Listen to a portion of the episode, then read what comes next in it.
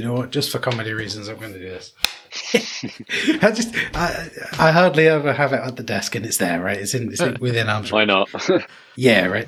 Excellent. Okay, so um, hello everyone, and welcome to another episode of let's use the proper title. Ah, a video game by Waffle and Tails. We totally didn't do that for SEO reasons, but there you go. um, I am Jay, one of your hosts, and with with me, as always, is Squidgy.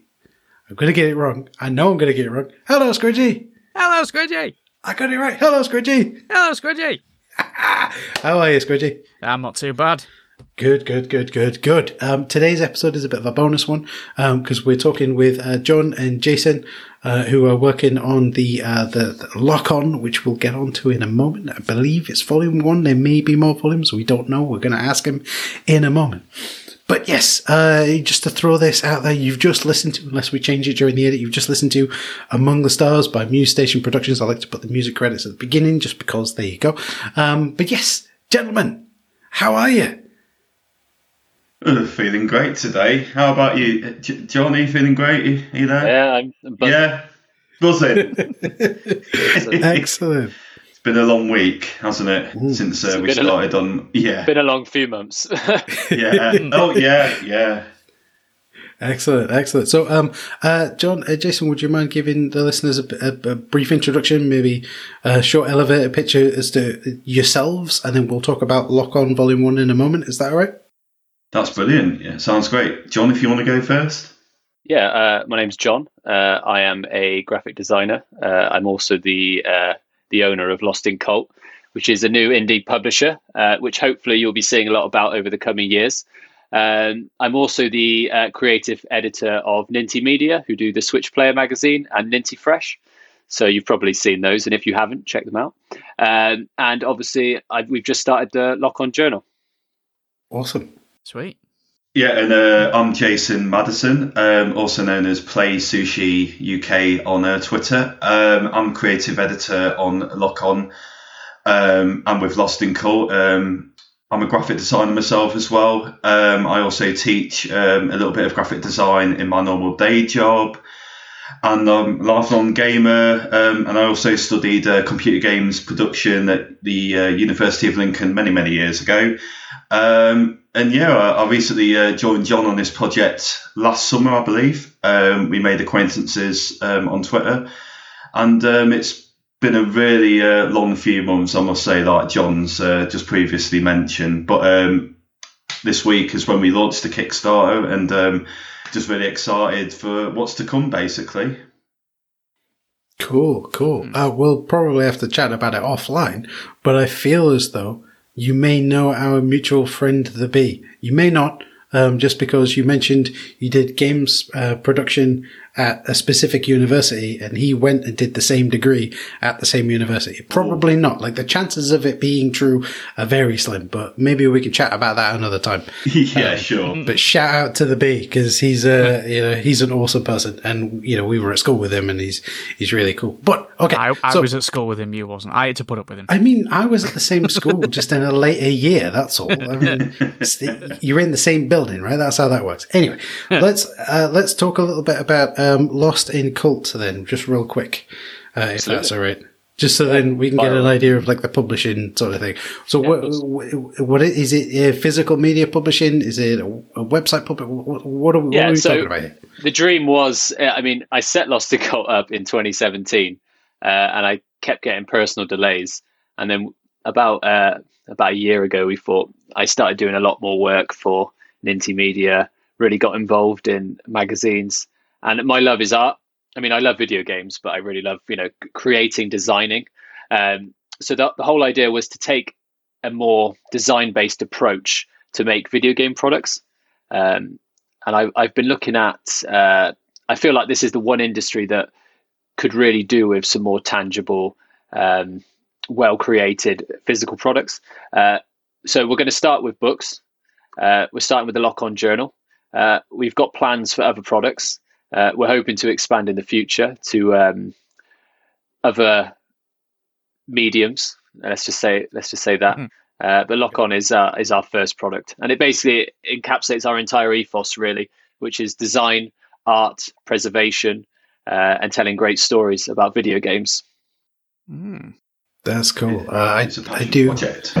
I, I do like um, studying. I mean, I'm I'm not a designer. I'm terrible. I'm I, you know, you ask me to draw something, I'm going to draw you a stick figure. But um, I do love studying the design of stuff. There's this wonderful book that I come back to, and it's helped me throughout my dev career, and it's called The Design of Everyday Things, and it talks about like why is the handle on a kettle the opposite side to the funnel, right? Because if it wasn't, you'd get hot water on yourself. It sounds really stupid, but you know, and and and other uh, podcasts that I listen to, like ninety nine percent invisible, which is literally about the design of everyday things, and it is just hearing these these discussions where obviously everything around you has been designed by someone, right? And probably a committee of people, but like most people don't realize.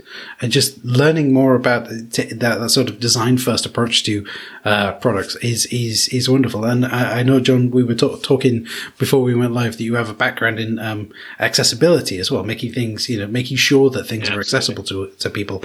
And design is one of the best ways to do that. If you can, Yeah. if you can design something that uh, let's let's talk about a page, right? Web page, document page, whatever that is uh, has a high enough contrast ratio and um, has I mean I'm talking from web development right? Has a high enough contrast ratio and uses an easy to discern font you know that kind of thing. You, you end up with a wonderful thing that everyone can access right? And then if you if you design it such that um, you're conscious of things like culture like left to right culture right to left culture or culture within the language then you can easily just swap parts out and it just it just flows naturally and beautifully right Absolutely. I can totally agree with that. Uh, if you don't mind me saying, um, so I I teach uh, and train staff in using Photoshop in design and uh, you know WordPress and other forms of website uh, content in at my workplace. And what's always important to get across is accessibility.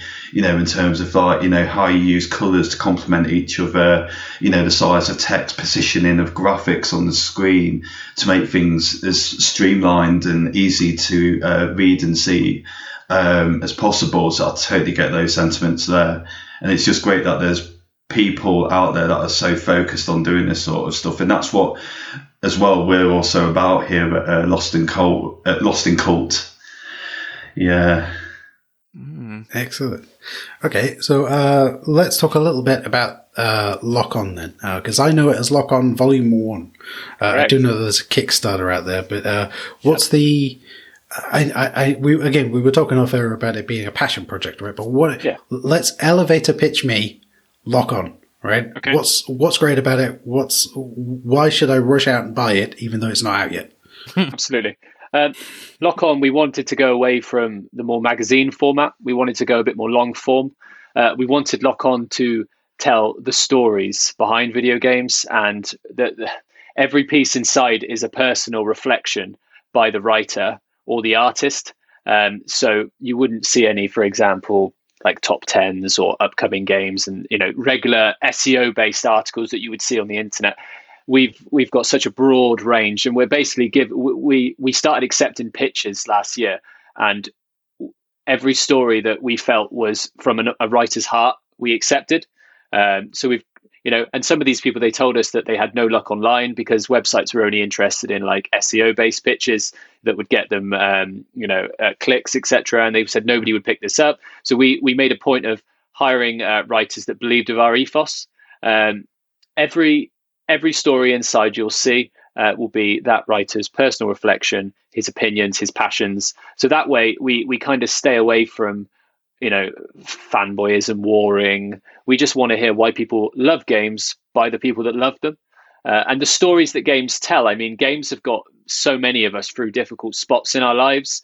Uh, games are a powerful medium for good, in my opinion. Uh, I believe gaming is an art form, and I believe it is exceptionally important that we preserve those aspects of gaming. And Lock On for me was a way that I could.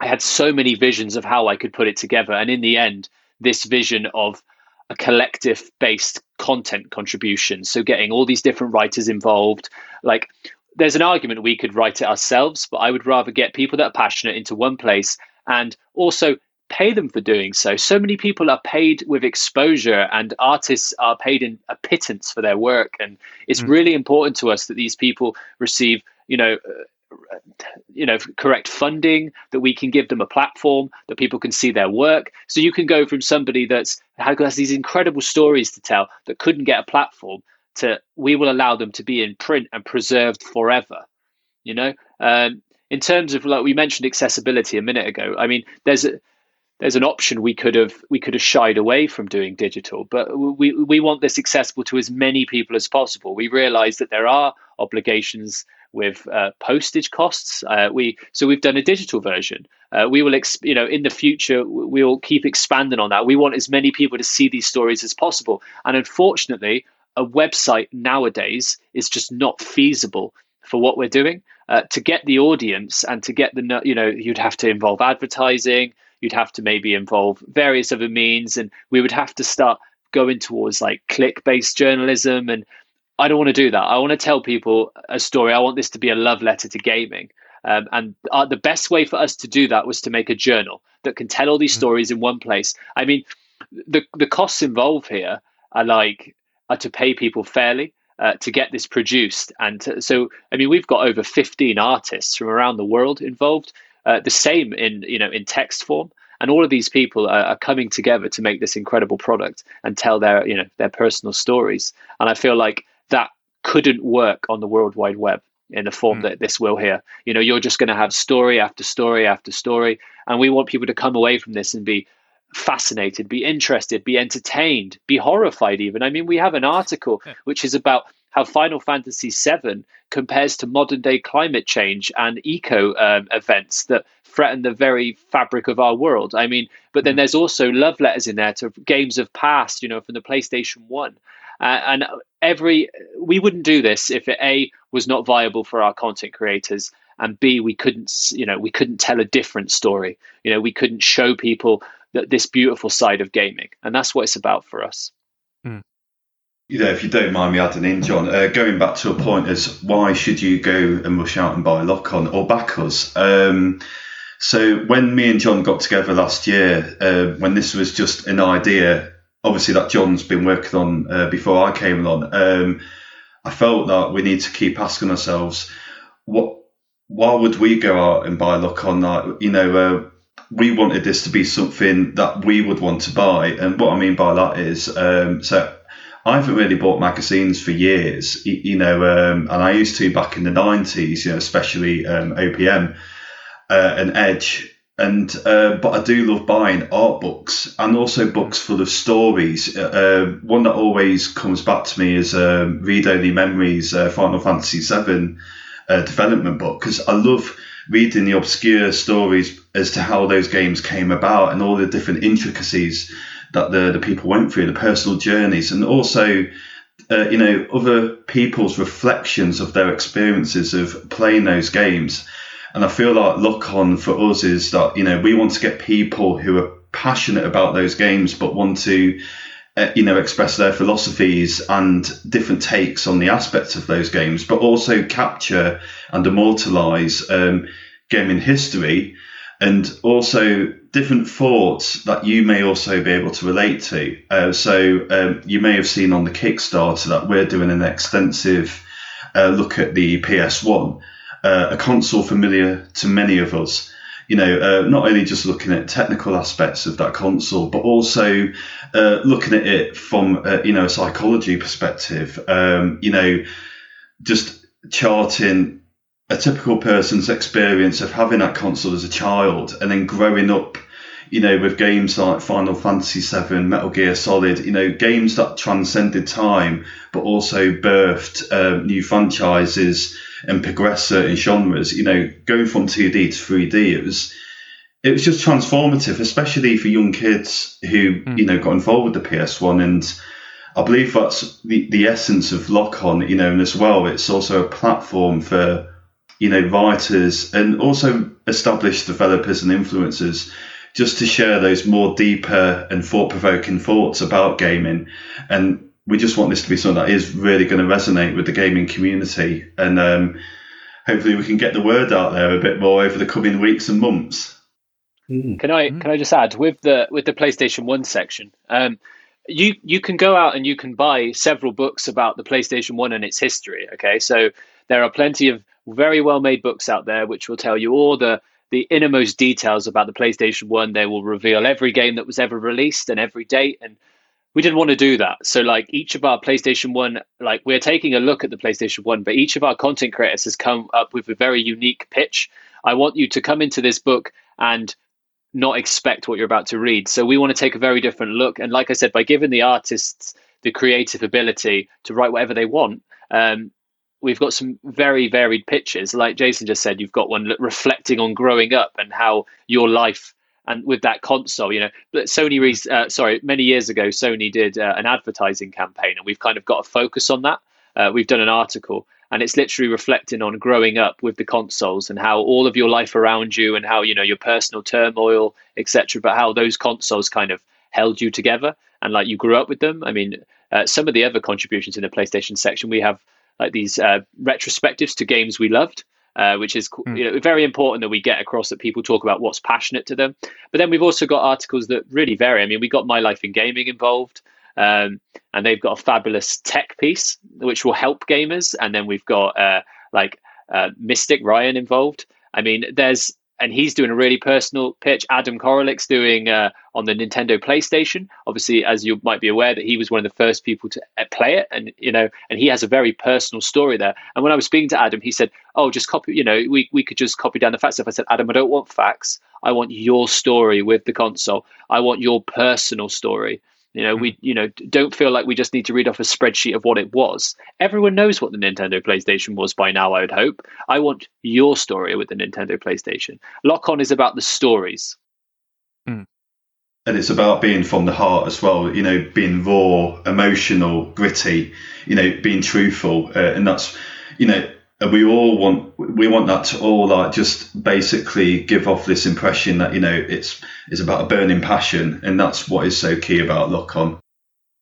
Yeah. Yeah i like that. I mean uh, to to touch on something that you both said there like uh, if i wanted to read a book about the PlayStation, if I wanted to read about the technical specifications and the history of how it was put together, sure. yeah, I could go buy a book that was written by people who are certainly, from my perspective, better at writing than I am, and they've gone and interviewed people that were involved. Or maybe I could just go to Wikipedia and it will tell me the basics, right?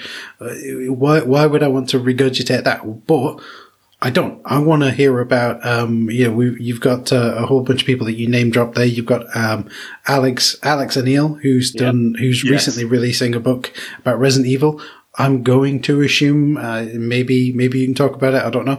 Maybe there's something about Resident Evil in there. You've got uh, Andrew Dickinson, friend of the show. We've had him on five times by the time this comes out, um, uh, and he's clamoring to come on more. Um, but I don't know what he's going to be writing about. But he's creating something as well, and it's yeah. these people, like you say, sharing those stories. Because, like I say, I, I could go on Wikipedia and read up about Resident Evil, or I could go and read yeah. the abandoned script that Giorgio Romero wrote, or you know all that kind of stuff, and I'll get an idea of like almost like the clinical. Here is the product. Here's the thing.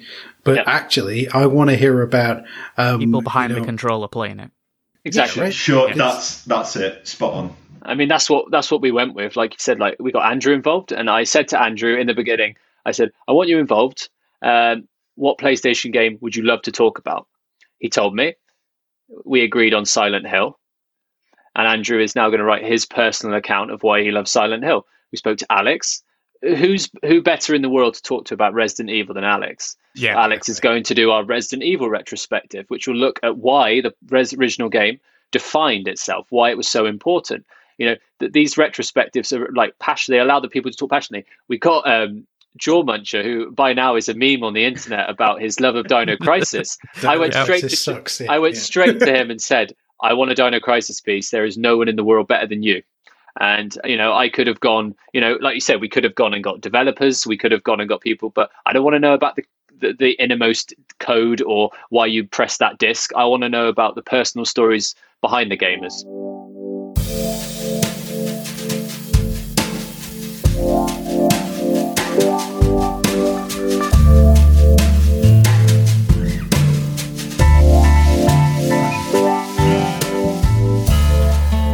There is. Um, I mean, I'm getting shades of. There's a book by um, uh, I forget the the guy's proper name, but MovieBob.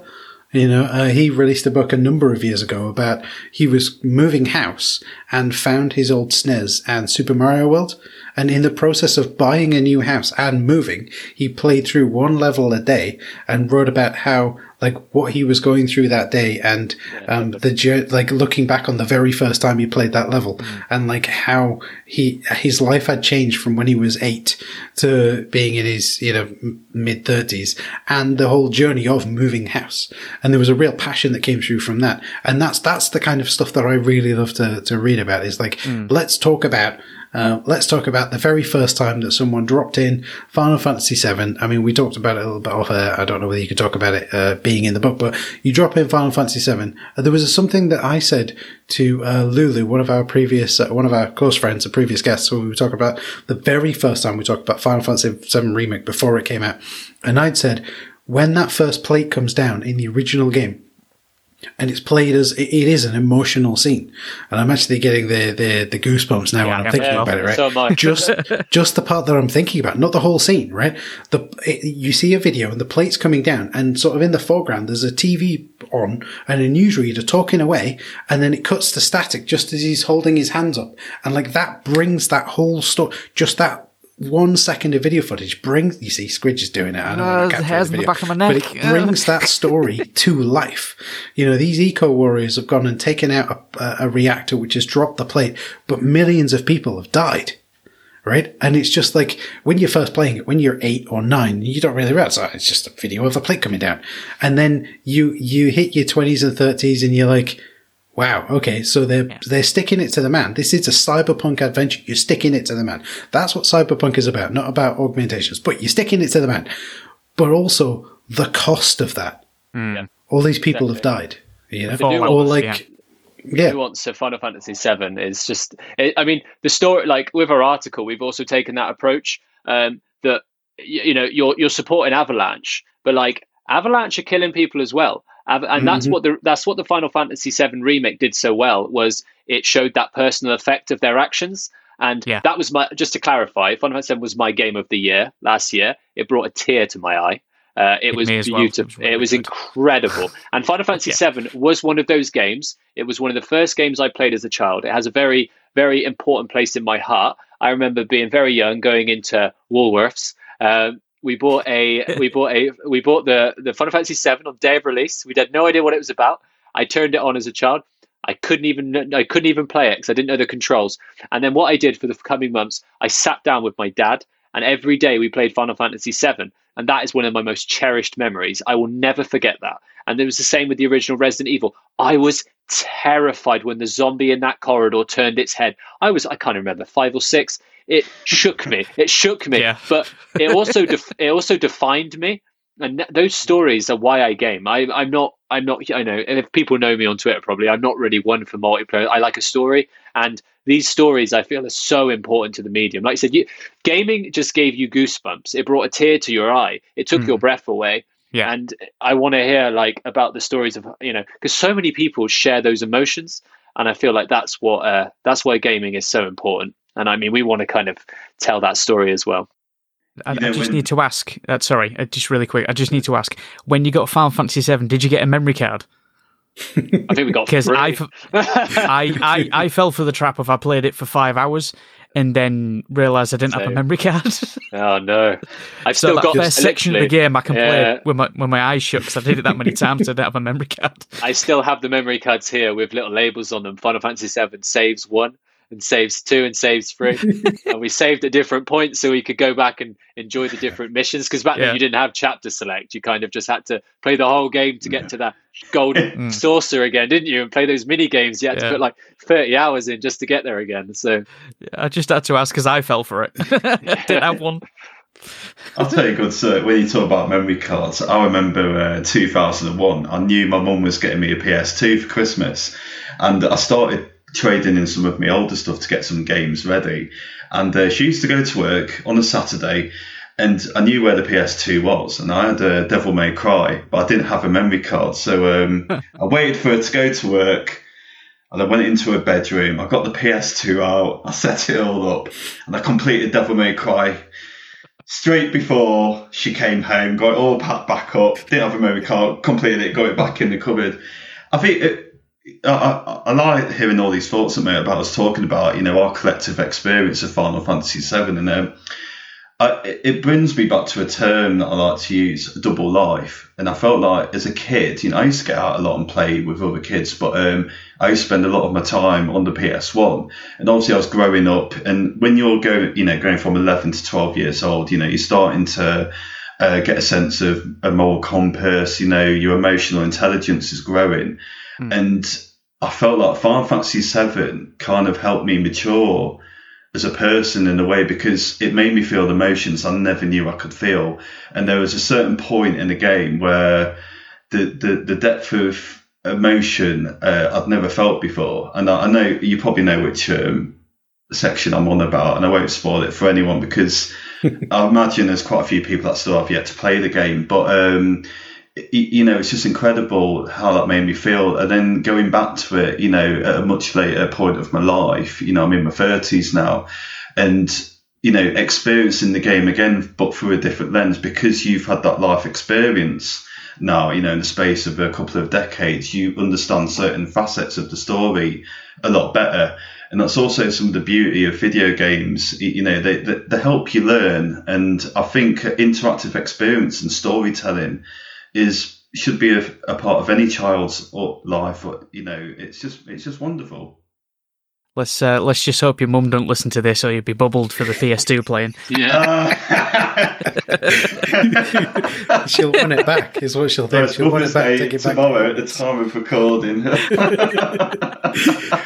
there's um there's something that I think there's there's two things that you've both touched on there. I'd love to sort of uh, put my my own sort of spin on. Um, John, you talked about um, Final Fantasy VII came out and you played it with your dad, right? And there's that wonderful there's a wonderful sort of emotional connection there. It's like, hey, Friday afternoon at four o'clock, school's over, dad's home, right? PlayStation, brilliant. And, you know, uh, Squidge and I have that uh, feeling, but with sort of pro wrestling, we did a similar thing. A Saturday morning was always pro wrestling and cartoons with dad, you know what I mean? Um, this was back in the early, early 90s. But what you reminded me of is if you haven't seen it, there's a wonderful TV show on Netflix. It's a Japanese live action TV show called Final Fantasy Dad of Light.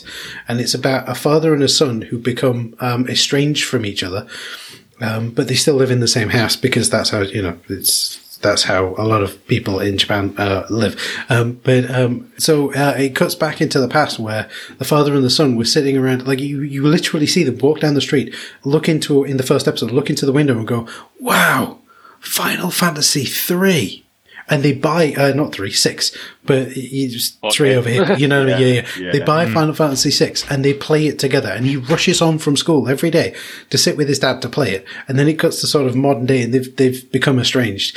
But what happens is the dad finds out that the kid is playing Final Fantasy fourteen, I think, or fifteen, or was it one of the one of the online Final Fantasies 14, think, online, and he creates an account under an assumed name so you can sort of rekindle that experience of playing the game together.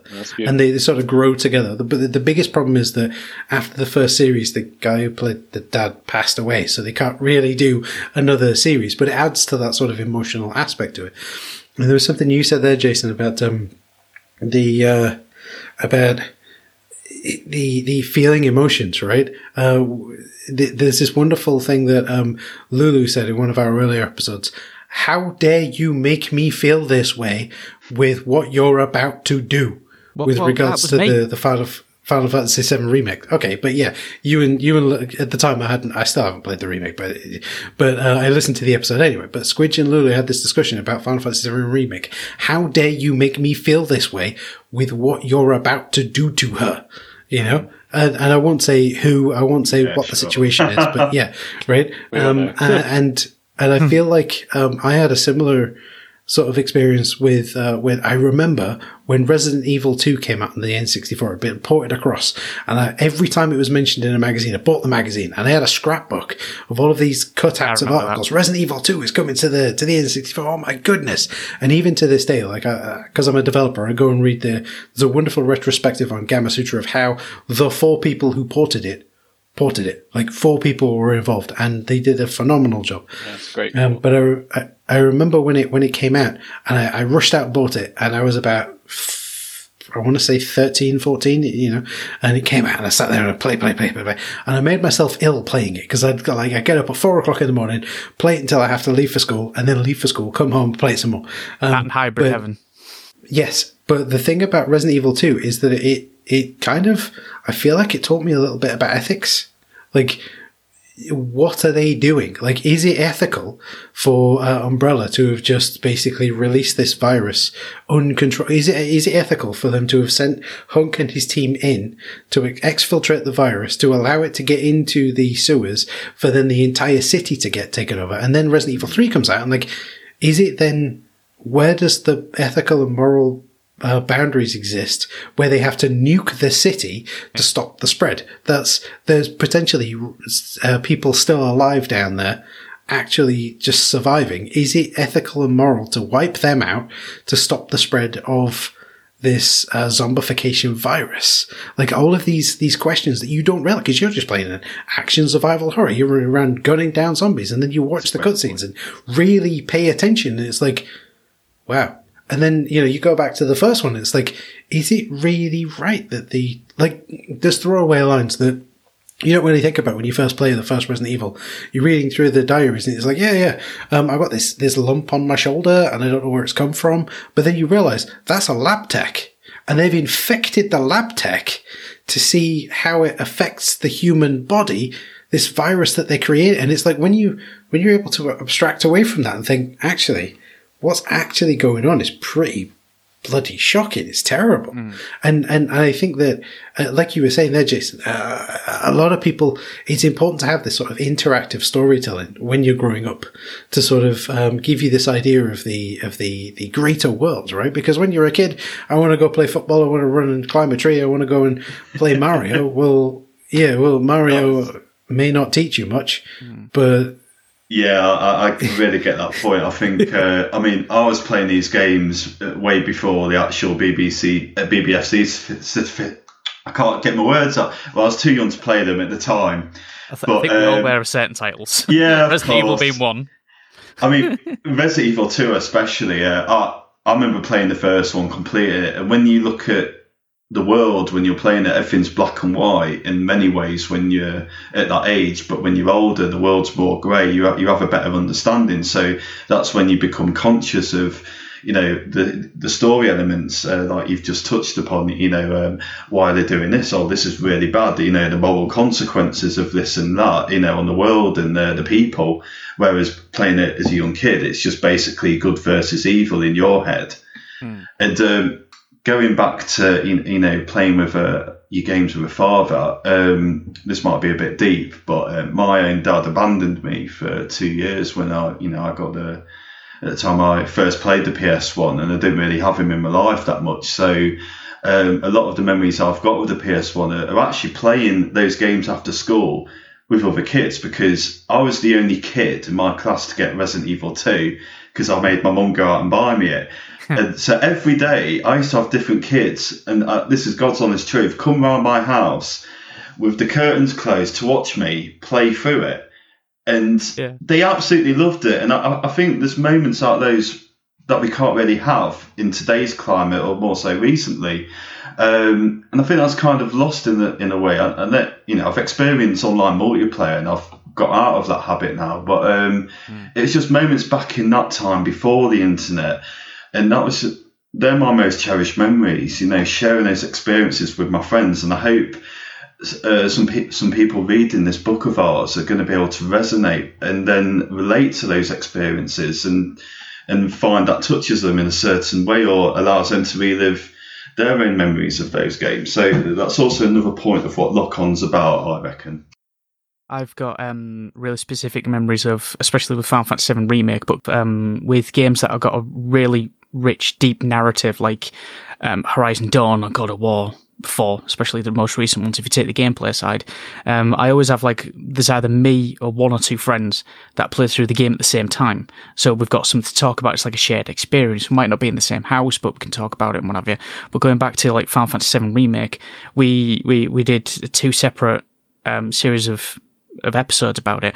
One where I was so far through, and then one when I finished. Now, the one where I finished, This guy didn't actually join in apart from the beginning part because he wants to play it. He still hasn't played it. He hasn't got a PS4. And I remember specifically, especially because I edit them, I was talking to Lulu and she kept saying, I can't say anything. It's so far in. I've already completed. I can't say anything. And it was, it was, for me, it was funny because I was just saying, I reckon it's this. And she's going, mm, I can't say. But then I remember specifically there's a line uh, that I said in the, um, I think it was the, the second episode because it was split into two or three of when we were talking about like ending theories because there's all sorts of stuff about it. And I went really serious for a second and I just said, I've got to ask you, why didn't you tell me? Why didn't you warn me?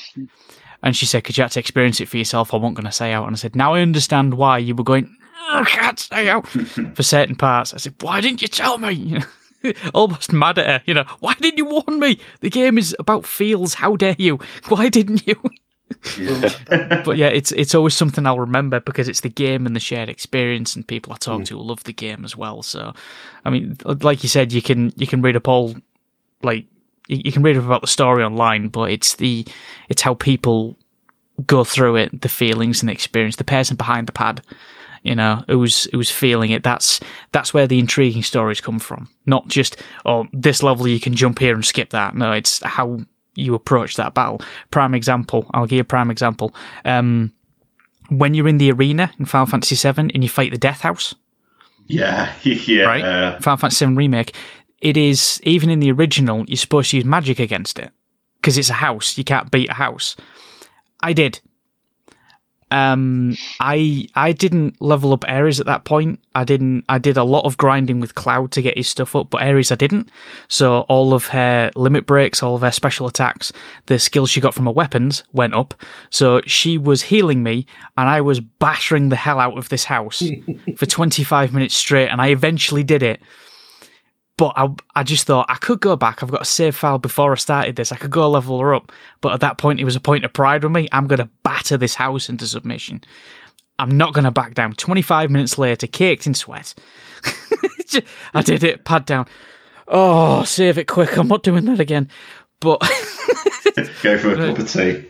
oh, yeah. Oh, yeah.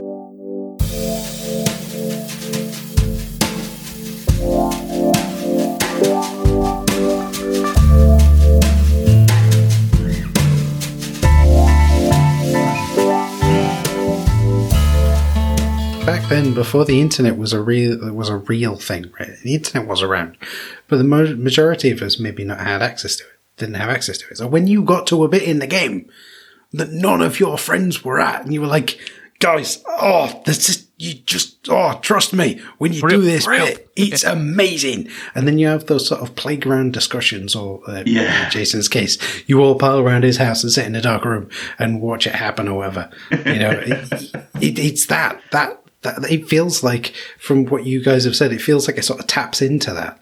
Mm. The uh, lock on at least volume one. I, we don't know what's going on with volume two yet. If there is a volume two, is it going to be? Let Let's assume the Kickstarter is a complete success and you sell billions of copies of the book, right? Oh, that'd be is there a volume two? be nice, wouldn't it? yeah, nice.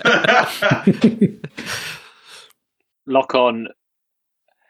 So, I mean, provided we can get funding, uh, lock on will continue uh, for however long it possibly can. Um, I mean, you just touched upon it a minute when you were saying about uh, these memories, etc. I uh, I deeply believe in um, preservation and accessibility, and I know we were just talking about the internet and stuff, and kind of the one of my main ethoses is all these games we're discussing now. Every game we've ever played that we love, etc. They will always be available for us to touch upon. Whereas uh, we're starting to see some games adapt to a model that even though they they are you know single player titles, they they require the internet to work. And what that basically means is one day every single one of those stories is lost forever. Nobody will ever be able to play them. You'll never be able to revisit them. And I consider that a very throwaway, you know, like model. Uh, I believe that gaming is is an art and it, it needs to be uh, preserved. And it kind of we've we've put aspects of that in lock on. I mean, these stories are very personal. I mean, we're probably going to in en- we probably won't cover in any volume any title that is uh, possible to be lost, if that makes sense. I mean, any game that forces an online connection, etc., we're going to shy away from covering. I mean, we kind of want to cover the, the, the titles that we will always be able to revisit in the future. And we thought about the content. We wanted the content to be in such a way that in the future, when you looked at it, uh, it didn't age. Uh, you could look at it now in 20 years' time, and you could uh, you could think, oh wow, I'm going to go and put that game in my console now, yeah. dust off the PlayStation Five, put that into my console and revisit it. And that's why I believe gaming is so important because in in 20 years' time, if we if heaven forbid, if in 2013 the uh, Microsoft had done the Xbox One Always Online, we would be in a position where in 20 years' time, no game released this gen on that system would ever be playable again. And I mean, that mm. terrified terrifies me like deeply to my core. Uh, and that's why i care i don't care about platforms i care about games i care about accessibility and yeah. the preservation of them offline. Uh, and lock on is a way of us kind of preserving this medium as well like mm. uh, uh we're preserving people's stories. Uh, and we would like to continue. I mean i am already planning volume two. Uh, regardless of what happens here i mean i've got ideas. I've already spoke i've already spoke about pitches um, I've already come up with ideas myself. Uh, and obviously now we're focused on PlayStation. Uh, that was because a lot of us have a keen link there. Uh, but we will not just be focusing on PlayStation. This is a gaming journal, uh, so we'll be looking at the the stories of you know independent development, industry, uh, various systems, retro, you know games people love. We've got ideas to cover all sorts, basically. Uh, and I, I, feel like each each issue has something for everyone. I mean, in this issue, we have an article on Hades. I mean, Hades isn't even on PlayStation, uh, and it's all about how uh, the game has redefined the indie genre, and it's now the new AA standard. Uh, and how from this point onward, indies are gonna they're not going to be looked at like that small, you know, uh, little system. I mean, they're game of the years. They're they're they're, mm. they're the future of single player games. I mean, most of the industry uh, with regards um, to single player, I mean, I know PlayStation and Nintendo do focus heavily on that, but nearly every other company doesn't. They're all going towards live service, ditching stories in replace for you know shooters, etc. And I feel like it's important to focus on you know the single player aspect. I mean, I presume a lot of people are, at least I am, in it for the stories, and that you know that's kind of linked to these. Same. So yeah, it's going to mm-hmm. continue. Mm-hmm. I mean, that's the plan anyway. We'll we'll do this as long as we feasibly can. Um, and we'll keep getting creators in to tell their stories for as long as possible. The challenge really is just building the audience initially. Uh, yeah. We know that we have a great product. I mean, we we would have obviously gone and shown people and spoke to them and got their opinions before we, and we understand that the you know what's going on with print media.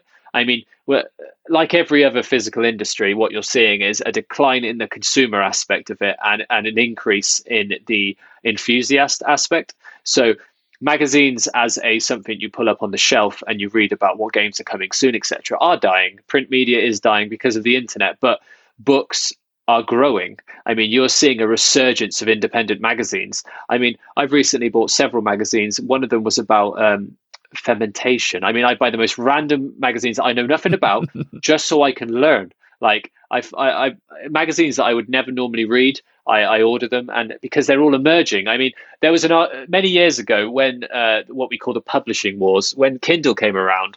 Um, the, the the book industry was absolutely decimated. I mean, it got to the point of collapse, and then out of nowhere, the the it flipped. The script sw- uh, switched around, and people started going back towards tangibility, towards stories, moving away from Kindles. And the good thing of that was that by killing off the publishers, it opened up an entire new industry which allowed anyone to publish their stories. And that is why we now have. Back in the day, we would have had to go to a publisher who would have scrutinized every word and said, "Oh, this hasn't got enough adverts in it. This hasn't," and they wouldn't have printed it. Oh, we have a minimum production of 10 million copies. Blah blah blah. Now we can self-publish. We can, you know, we can tell these stories for a, a realistic cost. I mean, our Kickstarter, for example, um, that is our break even point. That will fund the content creators and the production. That there is no room in there for us to you know to make money if that makes sense. So yeah. we're doing this for the love of it. Uh, we're not we're, no, we're not some big publisher that's only doing this so we can you know get sales if that makes sense. You know mm. we've we've got a team of people that are passionate and if they're not passionate we haven't involved them. Um, you know everyone on here believes in the ethos and the journey you know, and that journey is telling stories. And each of those stories is always going to be complemented by some lovingly crafted artwork by you know the many artists that we've asked to get on board Um, so it, it's going to be something we aim f- for people to have in their collections to sit proudly on their shelf and to refer to time and time again. So uh, yeah, we're really looking forward to getting this in people's hands. Um, really are. I've seen some of the artwork already that I I pre I prepaid for a fair bit of this, like uh, so just to have it ready. I mean, Alessio, who did our cover. I mean, like to talk about our cover for a second. That is both of our covers have been hand painted in oil, uh, and then photographed and then edited. I mean, he spent countless hours helping us to make this possible. I mean, some of the artists involved have already submitted their work to me because they're so excited. I asked them not to start, and they they were like, "I know you told us not to start, but an artist came like." I, Look, I, I've dealt with design for many years now. I work for, you know, I do all kinds of design for different companies, fashion labels, all sorts. And it's, I know how annoying it is to be told by a committee of people, oh no, change this, oh no, change this, oh no, change this. And when I first got involved a, a few years ago with uh, Switch Player, I was at a point in my life where like I had no, I was losing my enjoyment in most things. And I said to my partner, I said, I really want to get back involved in illustration. You know, I mean, when I was at school, I, I absolutely loved artwork and I used to whittle away the hours just drawing Shadow the Colossus artwork all over my textbooks and getting terrible GCSE grades uh, for lack of attention. but I mean, I loved games. I mean, I've always had, uh, I think the expression is uh, like an overactive imagination like to the point where it, it made schooling a nightmare for me and probably for you know my nan and my teachers you know like burning down my nan's house for not being you know like unfocused and i was scatsy but games were my you know they were my escape i could put a game in i could play it and it would keep my attention occupied and mm. my head would I could not silence the voice, you know, the, the, the stories going around in my head. It was uh, so passionate. And then I, you know, I put pen to paper. I started drawing. I mean, everyone always used to say like, you, one day you're going to be a designer and stuff. And then I kind of, I don't know where I, I, got to a point in my life and I kind of switched all that off and I went in a completely different path. I got involved in uh, video game sales and analytics uh, because I figured I liked video games and slowly over time I then ended up getting involved in like telecoms and like you kind of you lose sight of what you love. And I, I remember for a while I was doing buying for Blockbuster, dealing with big brands, and then I went from that to running a, like a really successful independent video game chain. To then I I went to do to like I said to do this telecom insurance. I would do like f- financial conduct authority and stuff. And like I started to really lose interest in all these things then I thought, well, what I'm going to do is I'm going to get involved in design, photography, etc. Do and we ended up getting involved with fashion labels. And then it came to a point a few years ago. I said, do you know what? I want to get, I want to do some artwork. So I reached out to Paul from Switch Player and said, any chance you'd be looking for some artwork? And I hadn't drawn in years. I'd kind of just uh, I'd abandoned it. And then he mm. he gave me a chance. And then obviously once he saw my passion, he uh, he offered me the position of creative editor. And by doing the covers, I mean that really allowed me to. I started going out and reaching out to artists and and then I I allowed them like quite a lot of freedom. Like I mean, I would pitch them ideas, but I would I would see how excited they got with the ideas, and then I thought, do you know what? I'm gonna I'm gonna I'm gonna really mix this up. And like some of our recent covers, I mean, have been pretty wild. I mean, we uh, one of our recent covers we've just designed for the 50th issue. I mean, when I was incepting that, I, I wanted to do something completely different and take like a design first approach. So with Lock On, I wanted to bring that ethos along that I want to go to an artist like I would myself and just tell them, I give you complete creative freedom to do whatever you believe suits this title. And that is what I've done. Uh, and they're jumping with excitement. I mean, I'm not. And I remember one of them said to me, "Okay, how many key characters do you need in the frame and stuff?" I said, "I don't care." They were like, "Pardon?" I said, "I said, do whatever you want." They were like, "Really?" I was just like, oh, "Anything?" I said, "Anything you want."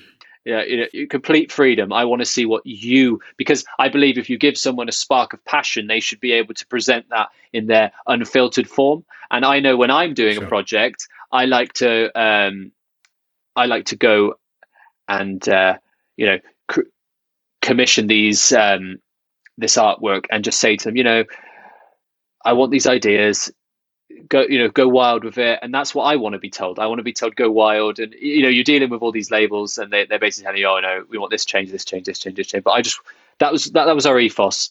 And i think we've uh, we've come together really well. Some of the artwork is absolutely exceptional.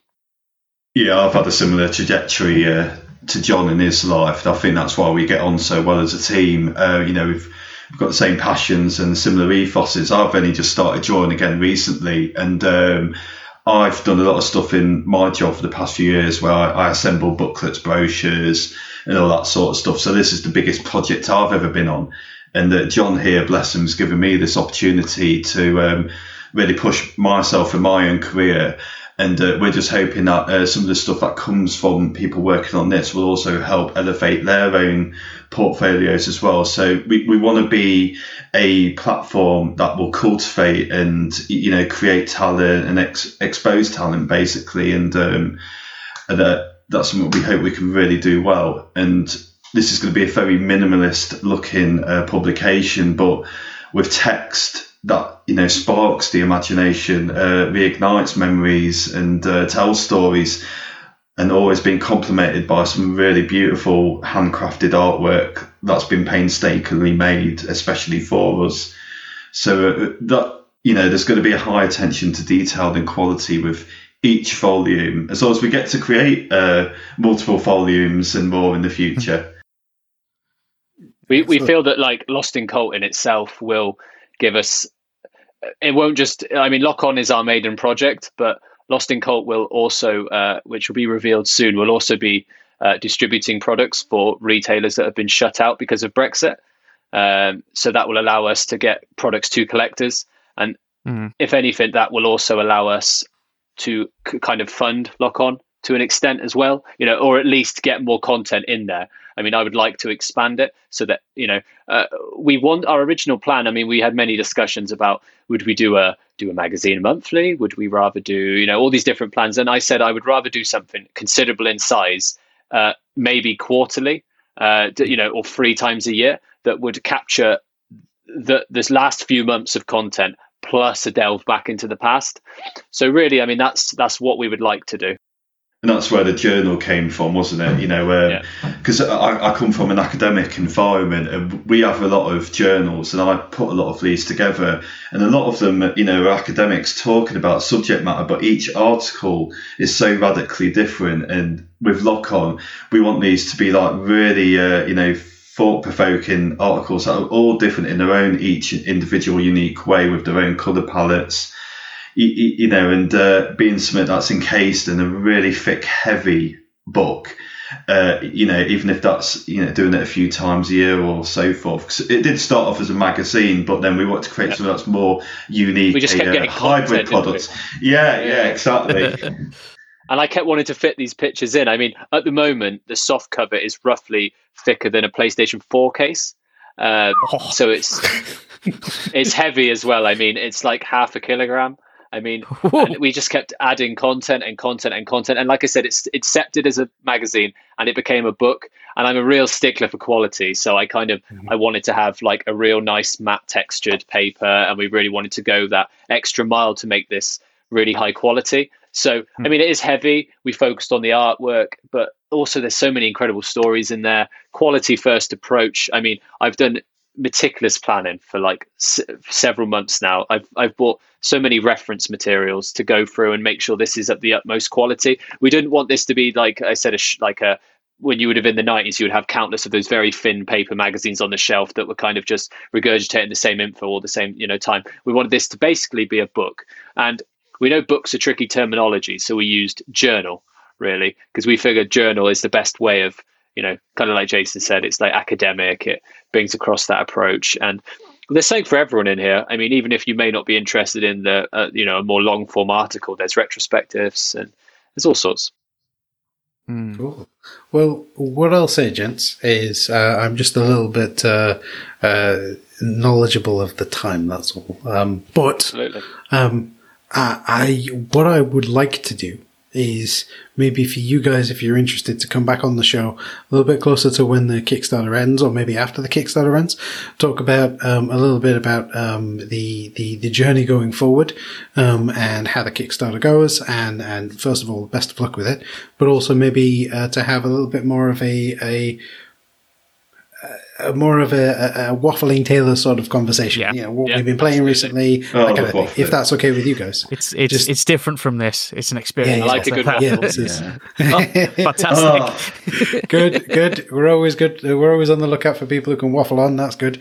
but yeah. Um. So seriously, uh, best of luck with the Kickstarter. Thank What's you. the best way for folks to find out about it? Is it just Google the word Kickstarter and the word lock on, or what? Can, Yeah, can I they mean, follow you folks? So What's- we were lucky enough that Kickstarter uh, awarded us with projects we love. So they've given us a relatively good exposure. So we now appear on the homepage organically, uh, and I believe uh, that that will continue for the duration of the campaign. Um, if if you want to find us, Lost in Cult, which Instagram, Twitter, Facebook is exactly the same tag, uh, and there'll be links on there. Or our website is www.lostincult.co.uk, and that will have a direct link to the product and any future products we make. Honestly, any support that you can offer, even if that is a share, showing it to a friend, showing it to a community, that would mean so much to us because it will allow all of this, these creators and all of the community we've built to be able to share their stories with the world. I can definitely say from my point of view, just for just for hearing, obviously today, for what the the um the stories in the books about, and just looking at the artwork, I'm a massive fan of artwork. I love it. Um, I'm going to be backing it. oh yeah. As soon as I'm we finish definitely going to be um, backing this. It I'm going to be backing it myself. It look. yeah. It looks phenomenal. Um, I, it I really just need does. to pick the right. thank team, you. That means a lot to us. It does mean a lot to us. Absolutely. Yeah.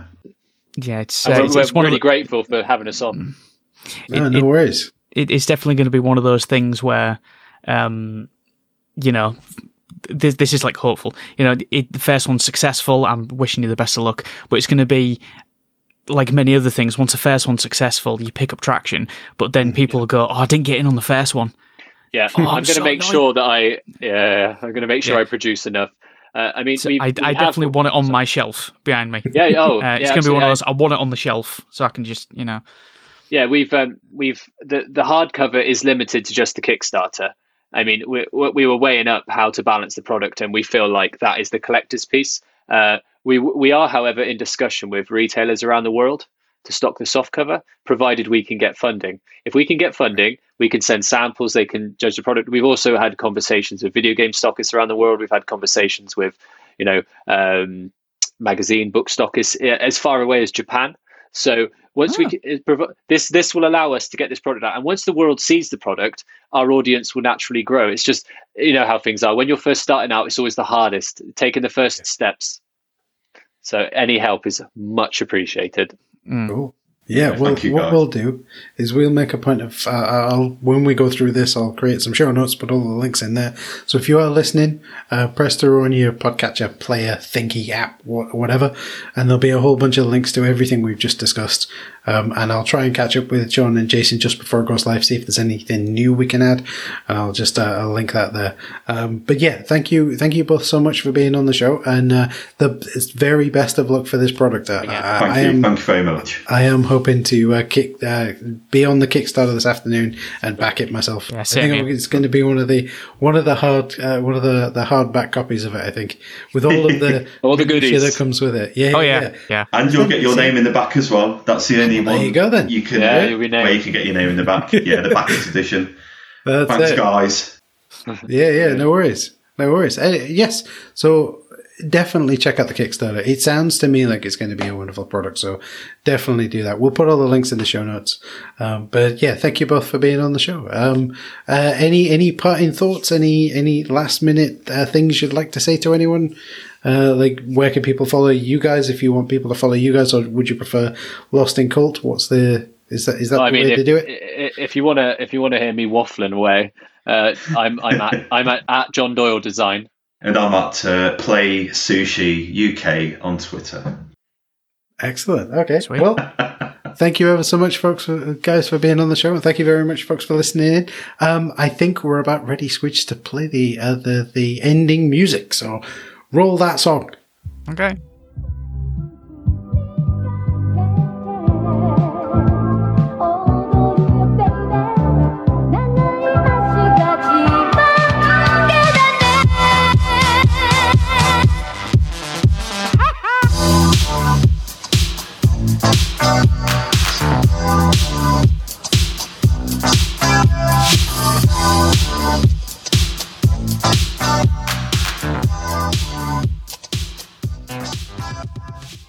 Intro music is Among the Stars by Muse Station Productions. Outro music is I Need You Watashi no Sabate by GH. Spoiler break music is Spectrum Subdiffusion Mix by Phonics. Palette cleanser music is Breathe Deep, Breathe Clear by Siobhan Degay. See the show notes for more details. The Waffling Tailors podcast is a proud member of the J and J Media Network. To find out more about J and J Media, head over to jayandjay dot media or check the show notes for a link.